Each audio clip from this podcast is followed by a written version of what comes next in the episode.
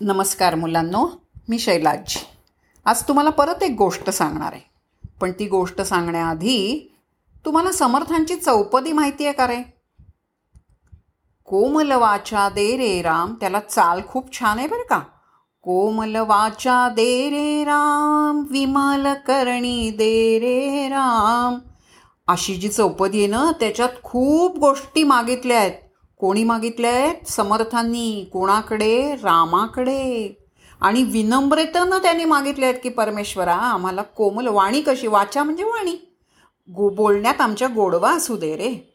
खरंच सांगा गोड बोलावं की नाही कोणाशी? का वसवस करून बोलावं रागावून ओरडून बोलावं नाही की नाही? गोडच बोलता आलं पाहिजे. आपली वाणी आपल्या वाणीमध्ये गोडवा असायलाच हवा. याच संदर्भामधली एक गोष्ट सांगणार आहे. आपण आपल्या स्वभावाप्रमाणे बोलतो बघा.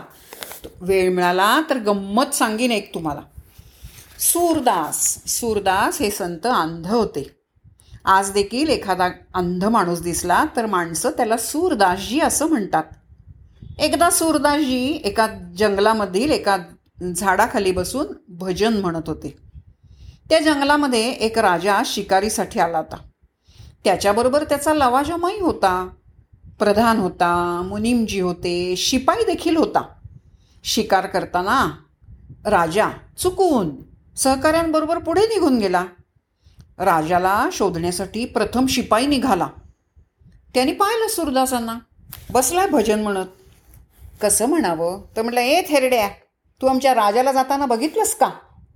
तेव्हा सूरदासांनी आपण अंध असल्याचं सांगितलं. त्यावेळी शिपाई काही न बोलता निघून गेला. मग मुनीमजी राजाला शोधताना सुरदासांजवळ आला आणि त्याने विचारलं अहो बाबा तुम्ही आमच्या राजाला इथून जाताना पाहिलं का हो? त्यालाही सुरदासांनी आपण अंध असल्याचं सांगितलं. मुनीमजी पण निघाला.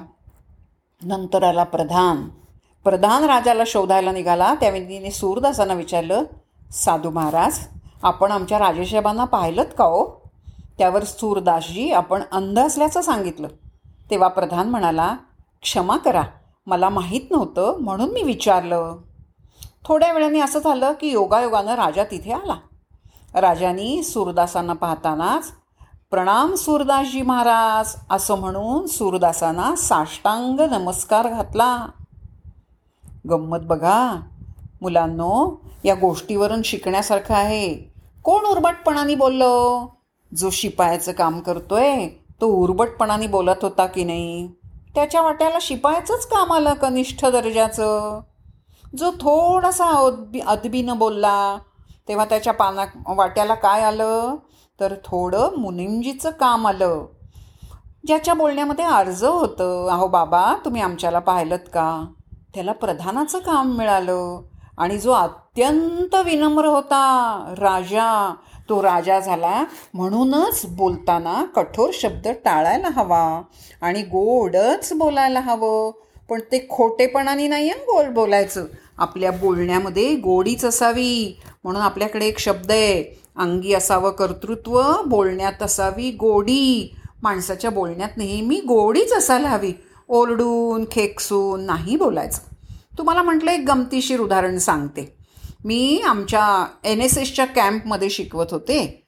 तर ते शिकवतानाच कॉलेजमध्ये होते म्हणून तिथे होते. ती मुलं एकदा ना जेवायला बसली की ती म्हणायचे ए मोहन पोळे वाढ रे. त्याला म्हटलं अरे असं मागू नये. असं मागणं योग्य आहे का? पोळी वाढ रे म्हणून ओरडून बोलू नये. गोड बोलावं.